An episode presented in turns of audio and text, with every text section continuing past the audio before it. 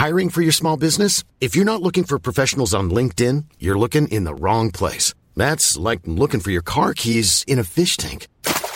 LinkedIn helps you hire professionals you can't find anywhere else, even those who aren't actively searching for a new job but might be open to the perfect role. In a given month, over 70% of LinkedIn users don't even visit other leading job sites. So start looking in the right place. With LinkedIn, you can hire professionals like a professional. Post your free job on linkedin.com slash people today.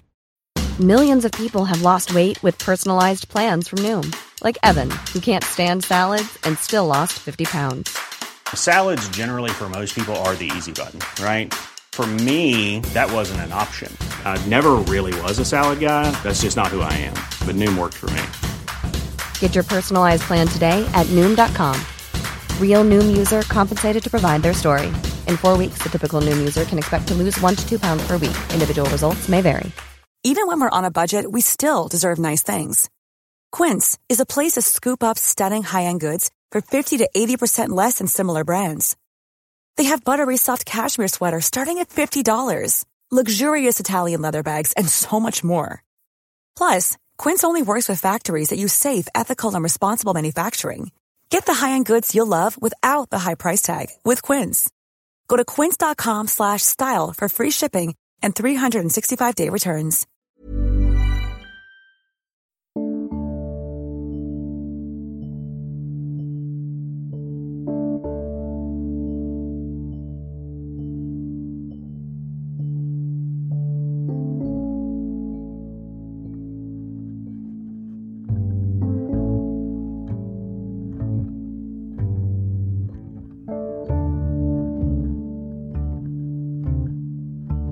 Hello friends and welcome to the season 3 Q&A. Just in case you've managed to get here without realizing this already, I'm Hero, the creator of Monstrous Agonies, and I was answering your questions with Sophie B, who plays the understudy. As always with these Q&As, we were not recording under strict studio conditions, so please interpret this sound quality generously.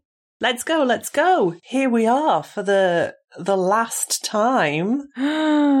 what I really love about this Q&A, the last one, is that you've sent me the questions and finally here at the final frontier you have arranged the questions for me into some semblance of order and category so I don't have to do it. Well, I've been taking responsibilities away from you slowly all season. in order to like- in order to prove that I have less worth than you and so you get more in the divorce. Exactly, exactly. Mhm, mhm, yeah. I so I can be like, oh, honest, Your Honor, they don't even do anything. They didn't even order the cues for the Q and A, let alone.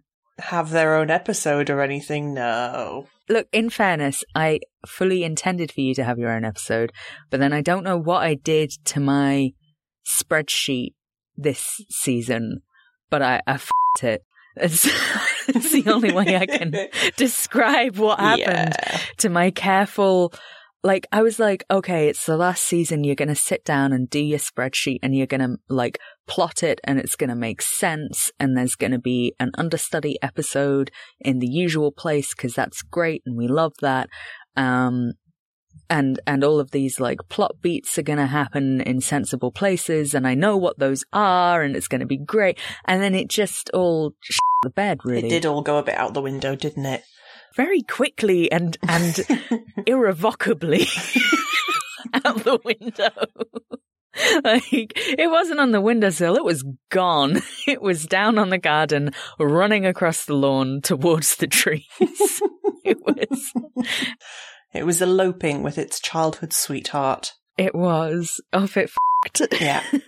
Come on, I'm going to moderate you now. I'm I'm going to mod you so hard, and we're going to go into that first Ooh. question. So this comes from Alex, and first of all, they just want to know how are you, hero? I'm pretty good, thanks, Alex. Yeah, they want to know how I am, and I'm pretty good as well. Wow. We're, we're doing great. Isn't that great? And um, and they also want to know if we uh, remembered to drink water today. Have you drunk some water today, hero? I did. I'm drinking some water right now, um, with my other mouth that is not in front of the microphone. Mhm, mhm. How about you, Sophie? Hydrated? I am. I drank some water at work. And then, yeah, and then I had a Bellini when I got home, which probably has some water in it somewhere. when I was visiting you was when I realized that a Bellini is not a small pancake. no, sweetheart, no. Almost, but not quite. Almost. Oh. I think I'd prefer the pancake, to be honest. Uh, do you want to talk about your podcast for a bit? I'd love to, if only I had some questions to prompt me. Well, luckily for you, people listened to this podcast you made and and they want to know things about it. Caspian wants to know, so what was your favorite part of the creation of the podcast? It acknowledges that a lot of people say that their favorite part of podcasting is working with other people, but you, quite infamously, hardly worked with anyone making this. So was there some other element of making it that stuck out to you as a favorite bit? Um, yeah, this one made me laugh because I don't I, like. Obviously, I know that I make monstrous agonies, but the idea that I made it on my own is ridiculous. Um, because my favorite part of making this podcast has been working with other people. It's just that the other people have been all of the listeners. um, but genuinely, the bit that has that really like lit me up, and I was amazed and and, and that, that made me go, oh wow, this is something special. Was the response from from listeners to the submissions and to having that opportunity to to sort of build this world and this story uh, with me. So this podcast is mostly just you. It's not really. I mean, you know, I'm I'm the conduit, but um, yeah. When I look at when I look at my precious spreadsheet, it's so packed with submissions and with letters and with with ideas from other people. Yeah that it it's it's that honestly. It's been it's been that that collaborative creation. Yeah i was about to say like it's it's fully just been such a, a collaborative process for you. And i know that you're very as someone who has edited various things for you you have generally always been very fun to collaborate with so and I think that's because of how much Well, it fun you fun. find. Exactly. Yeah. Yeah. yeah it is like i don't i uh, there's there's very few things that i've ever created that i've been like i on my own can do this creating a whole like three years of a world like i i don't think i could do that on my own. Like i got a big brain. It's not that big. Quite a few of your listeners want to know kind of the, the, the question that always gets asked during things like this, which is, do you have a particular favorite episode from this season? um the baby the baby the baby. The baby Um, baby. the little the baby baby the, The little baby babiest baby. of all time. the babyest baby of all time um who doesn't want to grow up because then she'll stop being a creature. That was great. I loved that. Um it's also hard because like favorite episode like i tend to think of them in letters rather than whole episodes.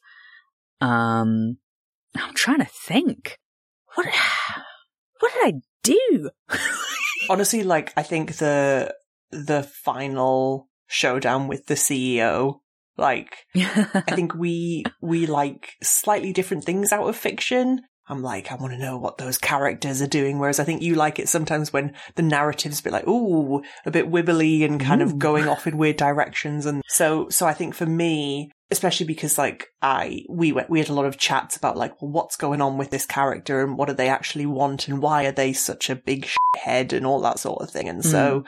having that come to that final confrontation and kind of having all those lovely through lines and like the map of it all. And I just think it was a really well done confrontation without it being, because I know that you, you were like, the presenter's not going to fight them. like it's not going to be like, it's not going to be some huge battle at the end of the world. Like it, that's Yeah. not who they are and that's not what this is. it's it's one radio station standing up for yeah. its morals. It's not, you know. I think it had enough successful stakes and drama and tension while also not suddenly taking us into a whole different genre. Mm.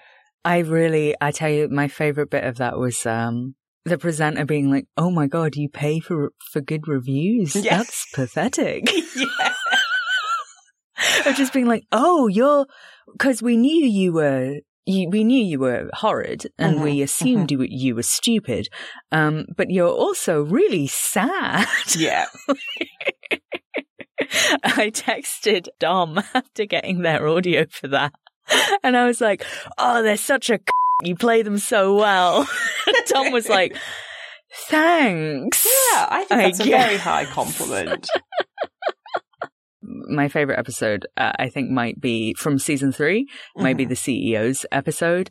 Um, Mm-hmm. oh, yeah. Okay. No, that is. it was really fun. hmm hmm just to just to sit there and be like how do i cause the most psychic damage to the people who are expecting a nice normal monstrous agony episode.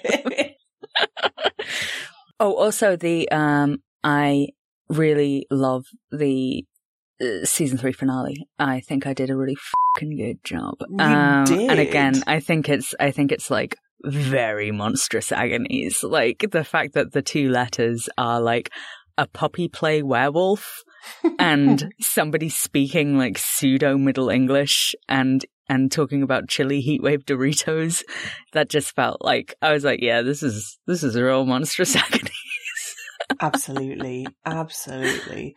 Um, so Ella, uh, she specifically wants to know if you have a favorite episode of the entire show. Um, so I I do listen to Monstrous Agonies quite often. It is my favorite podcast. I mean, it's it's exactly what I like. Absolutely. um, I go back to the bonus episodes quite often because I think they just um they were really indulgent um and they were just me uh, enjoying things and doing things that I liked and thought were interesting and then realizing that you can you can get actors to say anything yeah. you can you can make Alan Bergen say I love to slurp and he just has to say He that just has to say it. The consummate just has to say it. professionals. Absolutely. Yeah. Um. So my and my favorite one of those is probably the immortal monk who is like writing his like hagiography of a saint who's like talking to God and oh it's just it's truly just me being like wouldn't this be cool and burbling on Yeah, that is very H.R. Owen. Is it is it a bit mortifying if I say that I think my favourite episodes are the Q and A's? that's not mortifying I just think we're really fun and I really like talking to really you. fun. So it's nice hanging out It's nice, and then I listen to them and I'm like, oh, hanging out with my pal. So that's nice. Um, also the um season two finale with the AI who's raising the little mandrake. Yes. I mean, I think the, the AI voice is possibly the pinnacle of your accents, like it is. But also, but also, I think uh, t- talking episode because the the other letter in that one is the guy who's been left his uncle's not decaying body in a big coffin, Mhm. and that is like that was when I realized that all of the letter slots could be filled by submissions. I set a few aside for myself, and that was one that was like absolutely like hardline going in. Somebody like my uncle has left his body to me, and it's weird. Um, and I really, really love that. I, um, I, yeah, that's that's one of my favorites for sure. So the AI, obviously, one of your top tier voices, and Paper Wizards um, has a whole question about that, which is first of all a compliment, which I see you've left in rather than just skipping to the question. Uh, the I- compliment is that your accents throughout the show have been phenomenal, phenomenal. Yeah, Paper Wizards didn't actually say that. I just You just typed it up. Yeah, I knew that. Um, but what were what were the hardest accents that you had to do, or were there any that you flat out refused to do? For instance, there were. Um, one person asked for a French accent on their letter, and I said no. I took one look at it and I was like, uh, non. mais non. Mais non.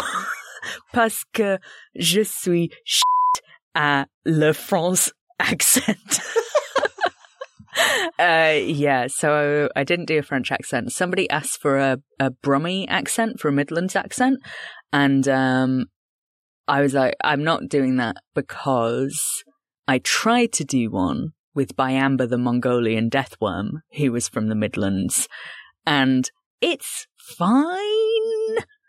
I don't really want to put more of my bad Brummy accent into the world. I mean, I think considering considering that you again are a single person doing this by yourself without any sort of accent coach or anything, just with a lot of vim And vigor. and vigor. Some might say vim and vigor. Taking all those things into consideration, you've done a very good job of a lot of quite tricky and very varied accents. Yeah. I think they get less varied as they go on. I think I get quite lazy. Well, I think I think going back to season one, I do think you were like every every letter, new accent, let's go, something different. But I was also like, also in season one, I think I was, I was like, yeah, accents for everyone, but also hadn't quite internalized just how much you have to overact when you're voice acting. Mhm. So like, like my my sweet mum, I said something about like how hard it is to do the accents like fairly recently, and she went, "Oh, I didn't realize you were doing accents." I was like, Oh my god, thanks, Mum." "Thanks, Sue." Ah. um, but in fairness, in, in quite a lot of season one, it, well, I think a, a good fallback was always you were like, I'll just do it and then speed it up or slow it Yeah. down. That's a new accent, and you know what? It is. It is. and it counts. Um, yeah, and because there's there's all sorts of uh, qualities to voice that you change when you're doing voices, Mhm. right? So like, um, there's accent, which is one of them, and I kind of basically just go between northern and southern English. Like, there's not, uh, there's a little bit of class difference going on, but basically that's it. Um, with a few outliers like um, Nessie's sister or the the trans Boston lizard lady. um, and then there's all of these other qualities. So, like, are you breathing through your nose? Are you breathing from your chest? Are you pitching it up high into your head? Or are you speaking from like down in the belly? And are you going quickly or slowly? And all of these other things. You know, trying trying to vary that, but also realize that if I'm speaking from down in my chest and slowing it down and going southern, I'm just doing the presenter again and I need to do something else. you know? but actually that, I mean, I do know exactly which was the hardest one to do and it was the Coloradan accent because Colorado doesn't have an accent that I can tell. Maybe all of the Coloradans in the audience are really, really mad at me for saying that. But somebody was like, I love that you gave him like a bit of a twang. And it's like, I just can't do an American accent without a bit of a twang. I don't know what to tell you. See, for me, if I try and think, okay, what do I think about Colorado? All I can think about is that vine that's like, say Colorado, then the guy skis past really quick going, I'm a giraffe. So to me, See, for me, to me, it's the line in, uh, do you know that, that, um, country song where they got all the old country boys to sing about being a highwayman? The, the, that one. A place called Boulder on the wild Colorado. And just that little bit, like Boulder on the, like, I just really like that bit. that's it. A place called Boulder, Boulder, A Colorado. place called Boulder on the wild Colorado. Is it a Monstrous slipped Agonies Q and A if one of us hasn't burst into song? below. No. They buried me in that great tomb that holds no sound, but I am still around. Yeah. I'll always be around and around. Uh, Michael would like to know which episode was the most fun to perform. Uh, baby was fun. Baby Mhm. creature. Mhm. Um, trans Bostonian lizard lazy lady and her moisturizer. Great crack. the Middle English was really hard, but really fun. And I'm like, I, so I said to someone, I was like, they they were, um, texting me and they were like, oh yeah, you, you did really, really well. And I was like, I mean, it's not really authentic pronunciation. Like, I don't know how to pronounce Middle English. And like, even the things that I did know, like, I had to change it for the sake of like people who are listening who don't know. And like, I don't know if it like translates properly. And they were like, if anybody calls you on that, they are a dick. so I'm like, oh, I didn't pronounce my Middle English properly. That kind of actually sort of uh, comes around to a couple of questions that came from both Jan or Jan Caltrop, one of one of the two. I'm not sure. I think they like that you can pronounce it either way. Oh, I like that for them. Yeah. It's like a reversible windbreaker. You can wear it. It's exactly, exactly like, do you know what I was thinking when I was thinking about how you can pronounce it either Jan or Yan? I was thinking, God, do you know what? This is literally exactly like a reversible windbreaker. That was the Yeah. first thing that popped into my head. I think about windbreakers quite a lot as someone who really loves practical fashion. Yeah, it's um and I love actually I And I'm sure windbreaker is the word that you use for your windbreaker or anorak, perhaps cagoule. all Okay, of no, these normal stop. words for people a to say. windbreaker, an anorak, and a cagoule are three completely different pieces of clothing. Okay, we have to move on. Windbreaker and a cagoule. Oh, do we? Now that I'm getting impassioned about something, They're the same. they're not. They're the same. No, they're not. No, okay. So both Jan and Mythic Menagerie have a couple of questions regarding research. So obviously, doing the Middle English episode, you will have fallen down one of your typical research holes because I know I love the whole. you love to research. So, um, Mythic Menagerie wants to know about some of the fun things that you learned about researching for the show. And Jan wants to know sort of, you know, is there something that you maybe didn't end up using, but kind of was like, oh, is, that's interesting. And then you were disappeared down a Wikipedia rabbit hole for five days. Yes, I. Uh, I have no satisfying answer for this because I go down research holes so often and so deeply that I have no real way of discerning which were monstrous agonies related and which weren't.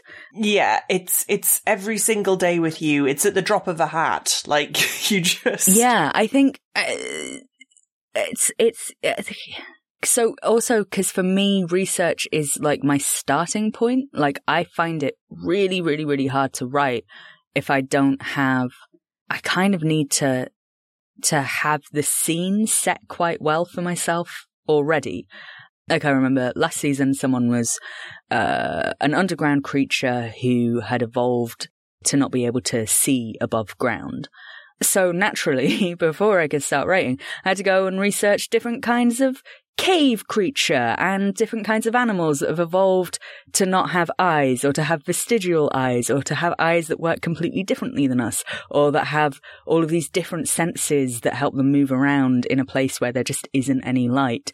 Um, and only like half a sentence of that actually went into the letter, but I needed it so that the person who had written the letter could feel like a real person and could feel like a, a real problem and also could feel like a real creaturely problem. Yeah, you don't want to fall down the kind of like the, what I would call the Zootopia trap.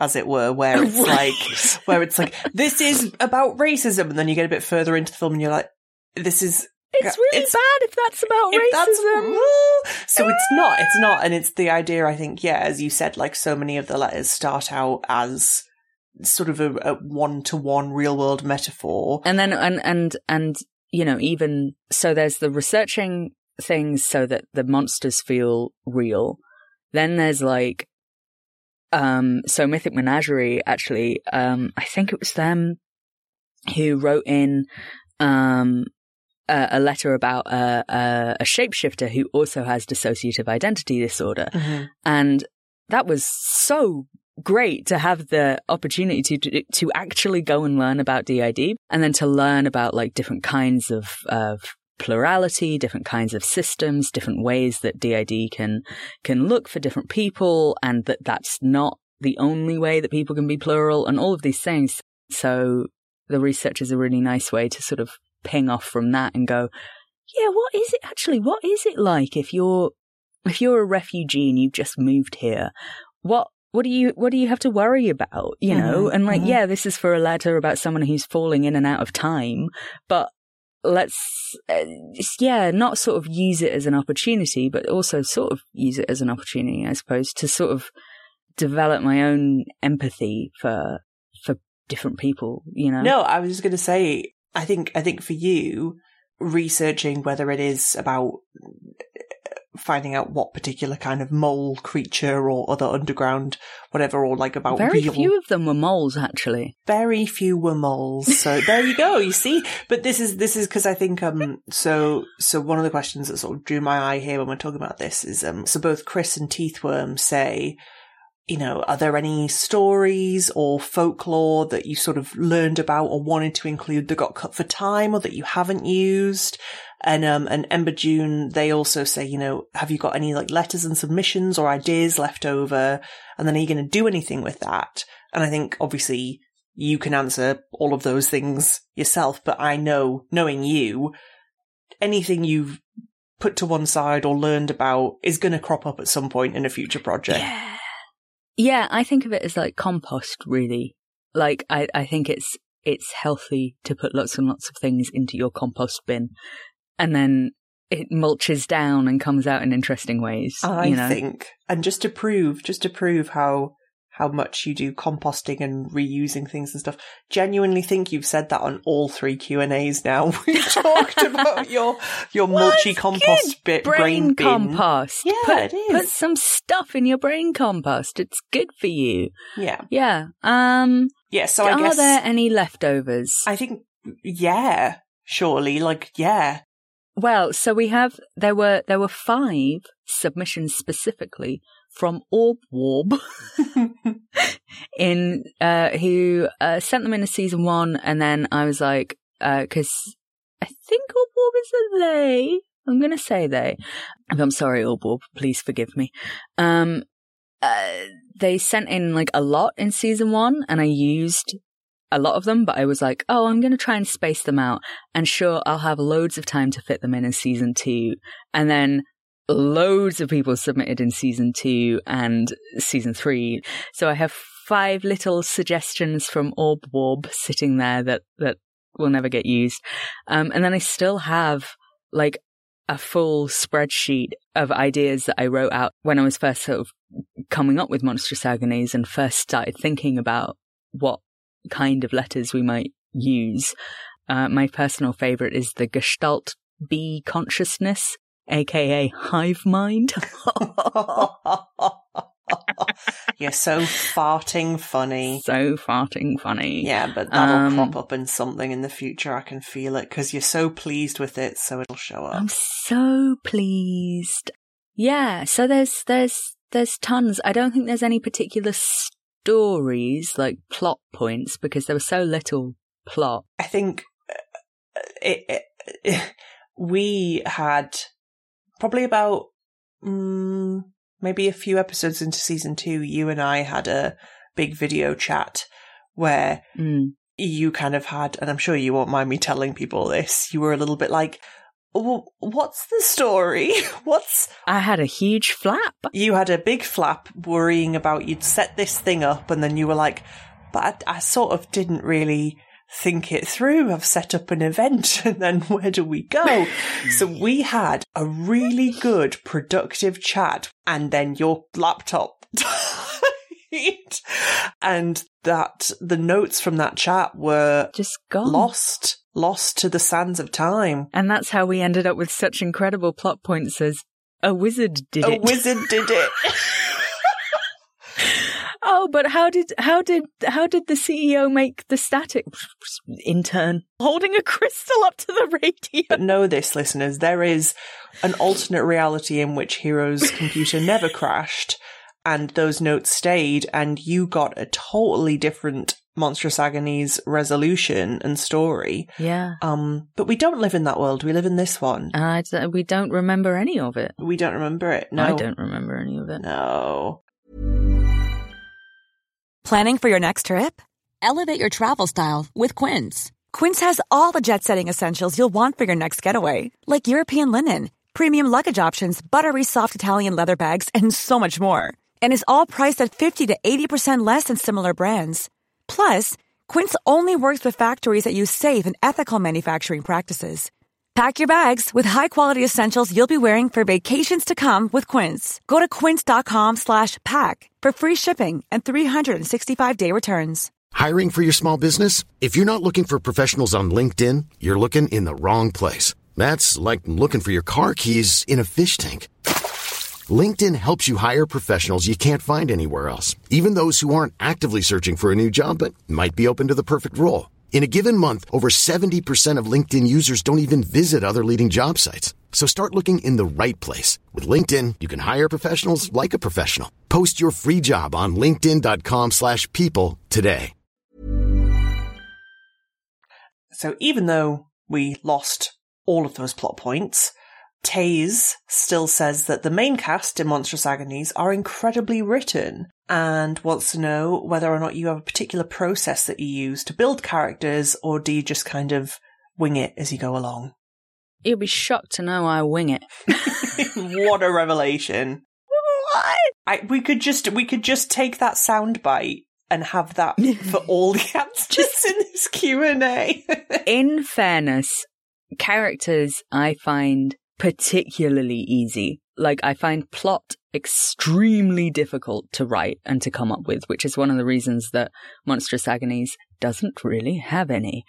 And any that it does have is like so character driven. You know, like only the presenter could have got themselves into that situation.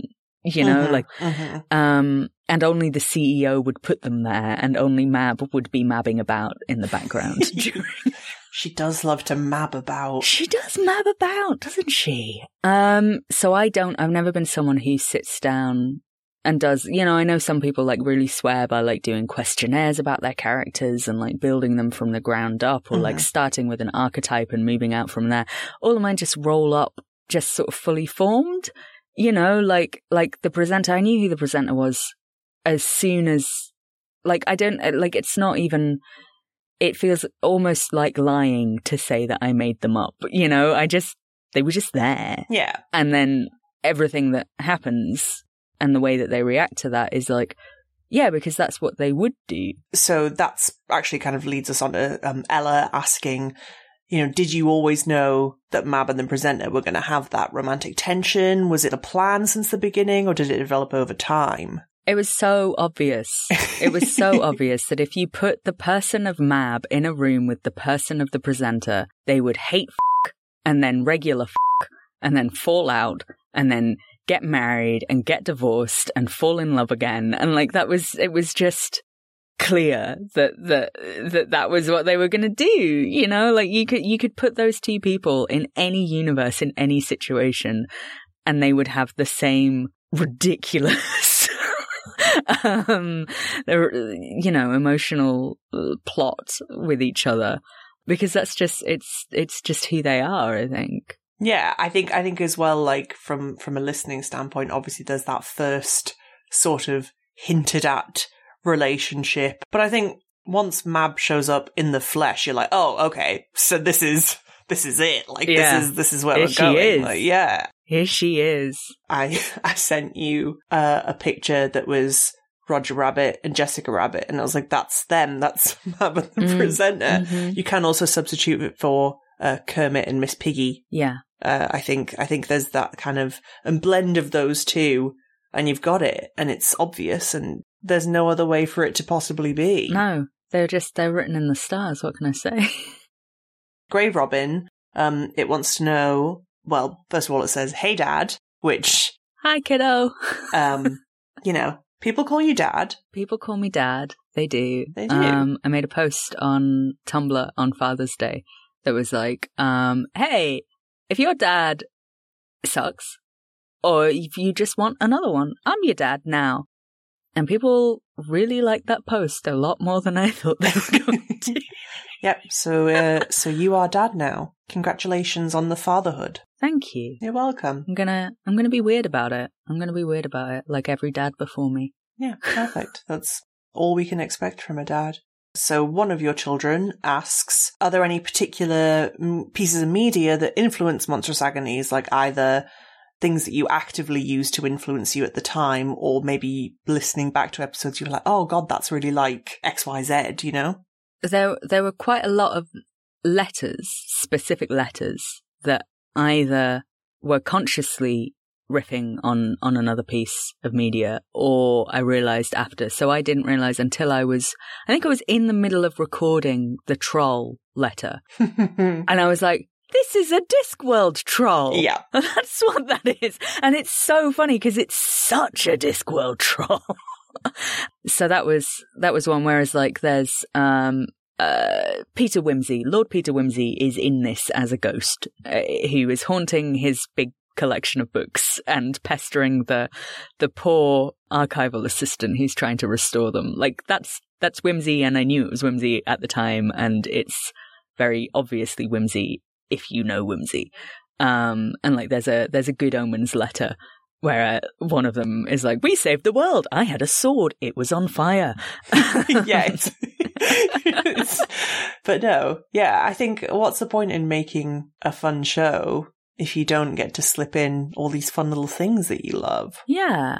And then I think there's also like a whole raft of things that are always going to be influencing everything that I write. Mm-hmm. Diana Wynne Jones is always going to be in there. Like Ursula Le Guin is always going to be in there. Um, actually, that whole thing about um, not wanting the end of Monstrous Agonies to be like, and then the presenter punches the CEO in the face and does a roundhouse kick, and it's really cool.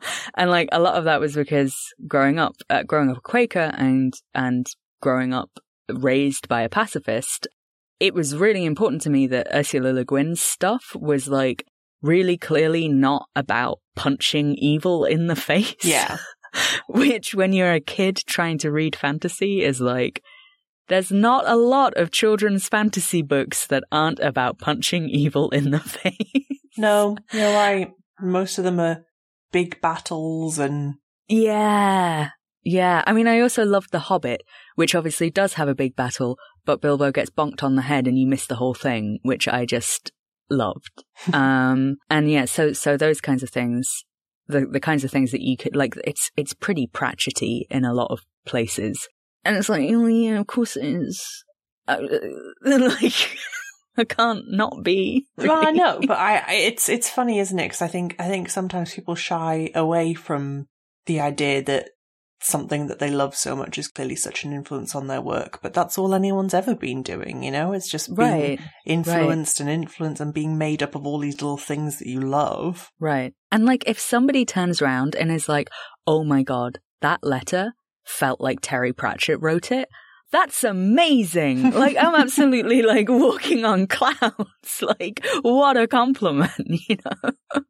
yeah, I think the way that you decided to resolve the conflict at the end of the season was, as you said, kind of going off the back of all those heroes of yours and whatnot, like doing it in a way that is quite definite, but without having to resort to violence or anything. And obviously, the, the big part of that was Station coming to life and chatting on. So, Alex, they ask, when did that idea of having Station have its own voice come into play. And also, Alex was one of the voices of Station. So, thank you, Alex. Said that it was a very moving experience. And I think a lot of people would probably feel the same way who got to be a part of it, feeling that they got to be part of Monstrous Agonies. And obviously that's, yeah. as you said, like that collaborative thing with the letters and everything. But I think it's very different. So when, when did you have that idea? When did you know that's how you wanted to do it? Um, I think we, I think you and I had another one of my panicked, oh God, I don't know where I'm going video chats. Mm-hmm. But I think I was like two weeks in to the, to season three and I didn't know how it was going to end. and I was like, Sophie, help! Um, yeah. And, and I think it, it, it, as soon as, as soon as we sort of noodled our way to a non-violent ending, mm-hmm. a non-violent confrontation that also it was important to me that we respected the fact that like we aren't not to sort of waffle on as individuals there is a there is a hard limit on how much we can do. Yes. And we've been sold on purpose a lie about how much that is right? We have been told that we can buy ourselves out of capitalism and that we can we can watch the right TV shows and make the world a better place and that we can consume our way to goodness. Um, and this is uh, bullshit. This is nonsense. Um, this is a useful lie for the people who are trying to sell us things to consume and a useful lie for the people who are actually responsible and it's massively unhealthy because we take on this huge, huge pressure and huge responsibility for things that like, you know, I was talking to, to one of our mutual friends a, a little while ago who was, as we all do, regularly having a bit of a panic about climate change. um, and I was like, you've got to remember you are a slightly smarter than average monkey. It, we, there is, okay, there is a hard limit to the amount of influence you are you do have and that you are supposed to have. So concentrate on the things that you can do, not because they're going to save the world, but because they're good for you. It's good for you. It's, it's healthy and emotionally and spiritually healthy for you to live in a way that aligns with your own ideals. Like, that's just it. It's, it's, it's good for you. You'll feel better. And to kind of reassert that we have limited choices in that and we're all sort of tied into these these structures and these systems it's very very hard to to unpick yourself from. And and so I didn't want the end of monstrous agonies. I don't mind making a joke about like we know the people who cause climate change and you can just kill and eat them.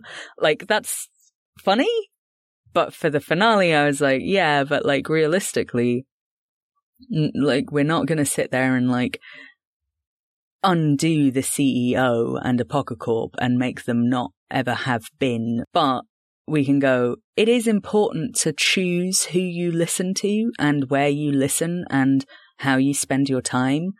And you can just not engage with this. Like you can, you can untangle yourself from this to a degree. Yeah. And I think the thing that's been proven time and time again is that like idiots in the vein of people like the CEO, etc., defeating them in the the marketplace of ideas is all well and good, but like, as you said, not even giving them that platform. You know, yeah. the reason why they're all sort of going, debate me, debate me, it's because the second yeah. they get you in a debate, they can start to tell you what they think. And no, the thing is just to go, no. Just stop paying attention. Stop, mm-hmm. stop giving them airspace. Stop giving them uh, psychological space. You know, go and, and go for a walk. Just, just hang out. Just phone a friend read a book. Yeah. Do you know? Just do something else. Um, I forgot what the question was. it's all right. Don't worry. I haven't. The question was basically about when did the idea of giving station a voice of its own. So I think from yeah. that chat that you talked about that we had, we knew that station was going to get involved at some point. But I think the idea of having the listeners be the voice of station, that came a little bit later. I think once I knew that, as soon as I knew Station was going to speak, I wanted it to be the listeners. Mm-hmm. Like that, the, those two ideas arrived at the same time. I've always liked dropping little hints about Station being a little more sentient than your average radio station. um, so like the fact that it is station who chooses the letters, not the presenter, like they're, they're selected by station. The fact that station was like, very excited to get Mab invited onto the show. like, um, and these little things. And so it felt, I think that felt quite natural and, and uh, like it had been foreshadowed by someone who knew what was going on, mm-hmm. which is always nice when you stumble across something that is going to look like you planned it. You're like, oh, I've accidentally seeded this the whole time. Oh, yeah. Nice good on me, aren't I good? Yeah, so obviously that was a lovely victory for you.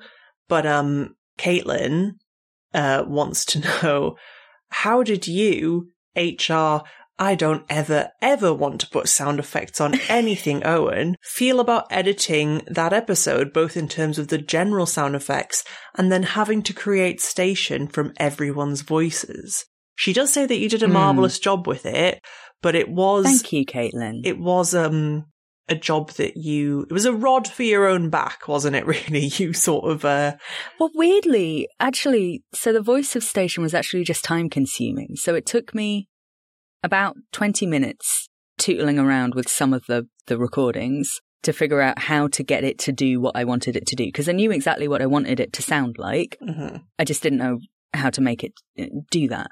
and then um, it was it was time consuming because uh, the response was way bigger than I thought it was going to be. Um, so I had basically uh, taken every individual word and and put them into each word was in two different groups, and then everyone who wanted to be station got given a group, which was a, a list of words. yeah, and you didn't miss any groups whatsoever. Mm, I didn't miss any groups. I didn't miss any groups. All of the groups were fine. I accidentally put the word not in four groups instead of two. And then, which word was it, Sophie? This This. And you know that because I realized I didn't have any recordings for this while I was making it and had to run into all of my group chats and go, Hey guys, could you just uh, record yourself saying the word this, please? Thanks. Love you. um, so the word this is, it's really lovely actually. It worked out really nicely because it means that this is voiced by you, our friend Jeeves, my best friend Sean, my boyfriend Matthew, and my little mum. lovely. so it was it actually worked out really nicely that there's just this one one word that is like this one is all of my lovely people. um yeah, so the actual voice of station was time consuming just because it was sort of fiddly.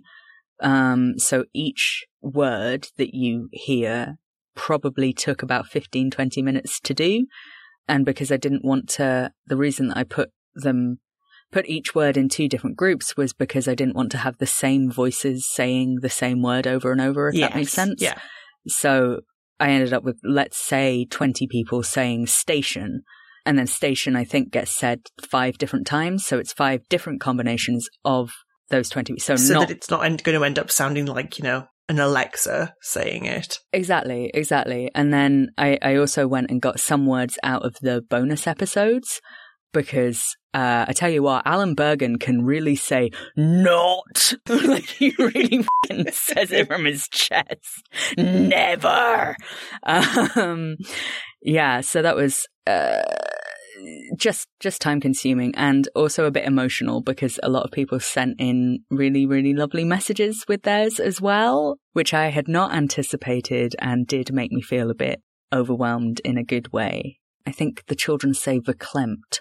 So the actual the actual hard part of both that episode and uh, the the previous seasons when the CEO turns up and is Mhm. like, "Oh, I'm gonna kick your bloody doors in," um, when yeah, that's that's what the CEO says. Oh, we need a bonus episode of Monstrous Agonies for you to do that accent the whole time. but those any time where because I, I think I can just about manage to make it sound as if Mab and the presenter are in the same room together, but trying to make it sound like the CEO is also in that room, but they're also not all stood in the same place in the studio. And they're also not all right in front of the microphone, but also you can actually hear them. Um, actually, the, the smooching at the end of season three. oh, I Good was. smooches. I was. You were worried and you didn't tell me you were worried. I think that's the thing that really struck me is that as soon as that episode went up, you were like, Oh, I was really worried this kissing was going to sound shit. And I was like, Well, you didn't tell me that. Well, yeah, because what good would it have done? It's not that I doubted your ability. It's more a personal thing in that, like, Mm-hmm. kissing doesn't sound nice. Kissing doesn't sound Kissing nice. doesn't sound nice. So when I saw, my first reaction was obviously excitement Sure. as a fan of this lovely pairing. But my second reaction was, oh no, I'm going to have to listen to kissing noises. But obviously, you have an excellent scene partner. And you did a very, very good job because it was fun to listen to. It was very Yeah. fun. I think I think the the key thing is that it feels like they're just and not Oh, it's slippy no, it gets slidey it gets- it- Oh, I think it sounds a bit slippy slidey Do you think it point. sounds slippy slidey tongues? Oh, that's very my. I think you need to listen to some more podcasts to hear just how bad kissing can no, sound. it's not. No, but I think it's it's good slippy slidey, not like as in I can hear the slurping, but as in there were just some some very deeply satisfied little murmurs. Hmm. Yes, the grunts are what Yeah, makes it. It implied without me having to hear someone's tongue go on a spin cycle, you know? So Yeah, yeah, that's what mine does. I it's it's like a little propeller. Just like one of those little caps that little schoolboys yeah, wear. Like exactly, The- exactly. Yeah.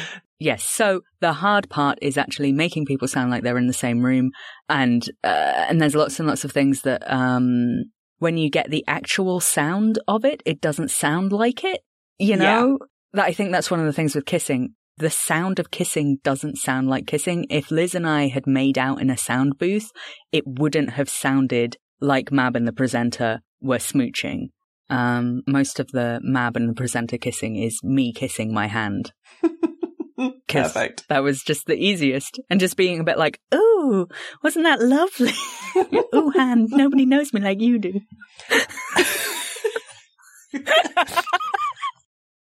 There's quite a few people who both A are making a lot of like hero puns on your name, hero's journey, you being the hero, etc. There's a lot of that. So if you've made that joke in your Q&A question, know that I've seen it and I'm holding space for you, but I'm not going to say it. Okay? So other than making puns about your name, quite a lot of your valued listeners sort of want to know what have you learnt making the podcast? You know, what were the learning curves and what do you think is good advice for anyone setting out on their own podcast journey?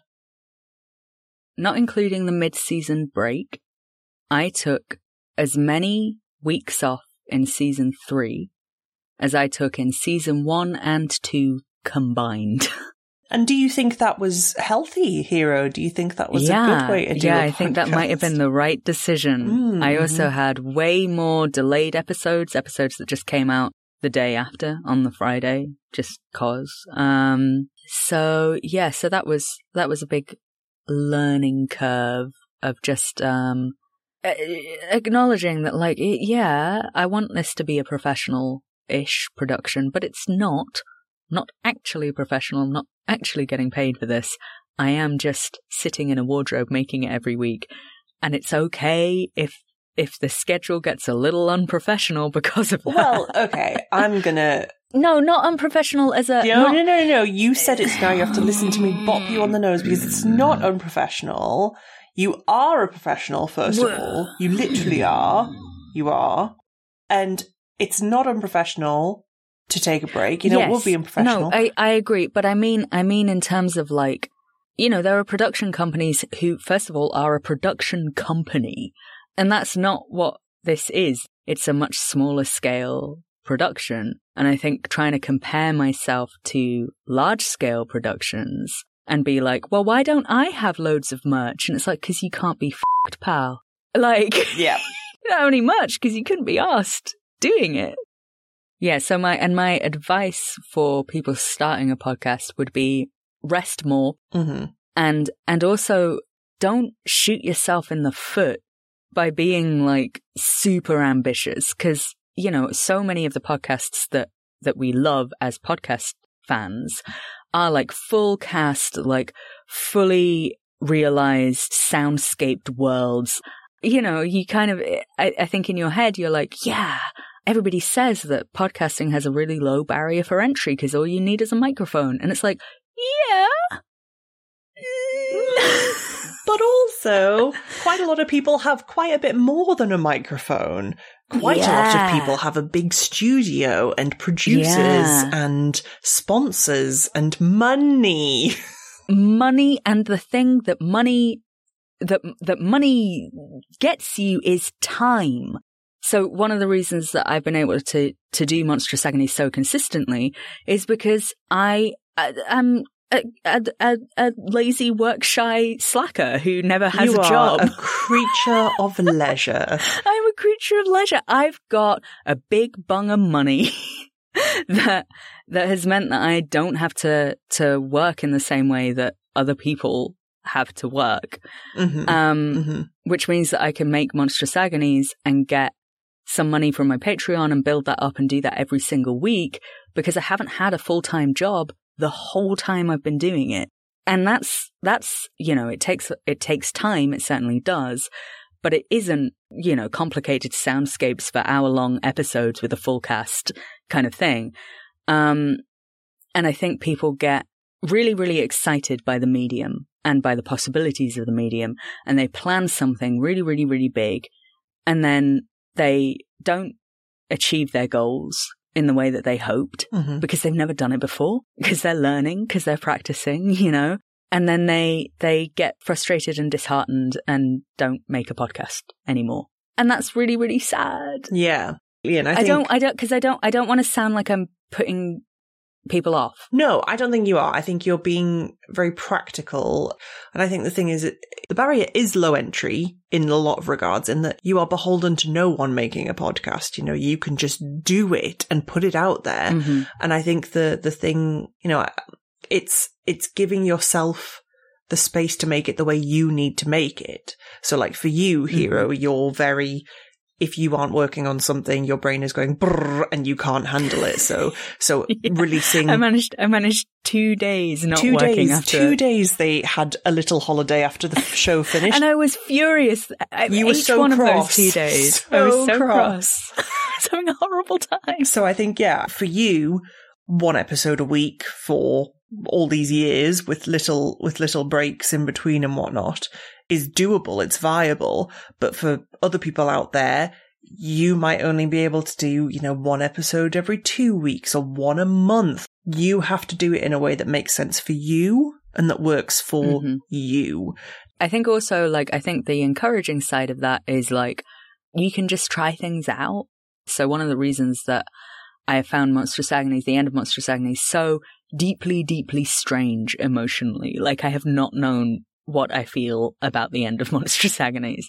Um, but part of that is because it's the first big project that I finished since the last big project that I finished. and the last big project that I finished was a novel that I wrote in my early to mid 20s. And I'd worked on it for, for years. And then I sent it out to agents and it got signed to an agent and it got sent out to publishers and nothing happened.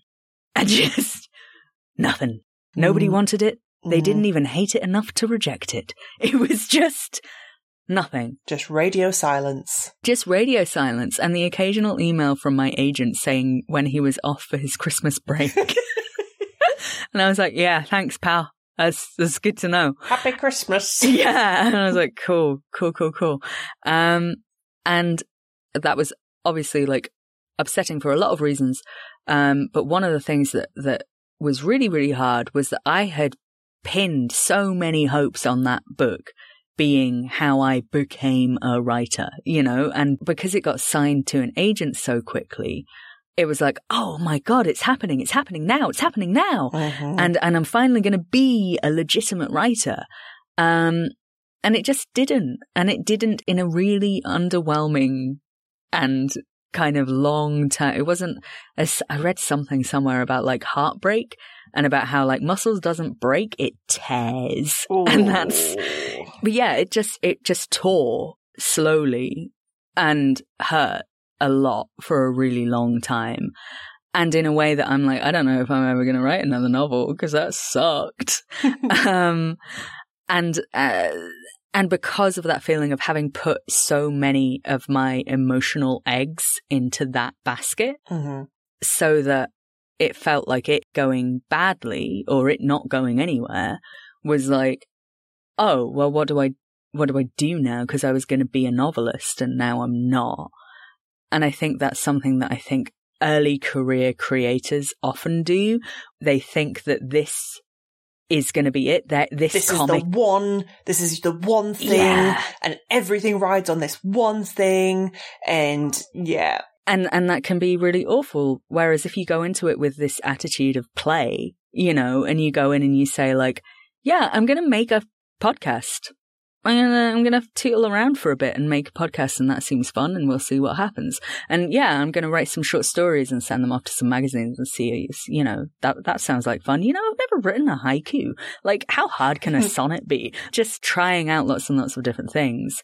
And just trying not to be too precious about one project in particular. Um, so with Monstrous Agonies ending, it's like, I think part of the weirdness has been like a lot of people have been talking about it as this huge, huge thing, this one project. And I'm like, yeah, it was, it was huge for me. It, obviously it's, it's a really big thing and it's the first big thing that I've had that, that other people have engaged with on a, on a huge scale.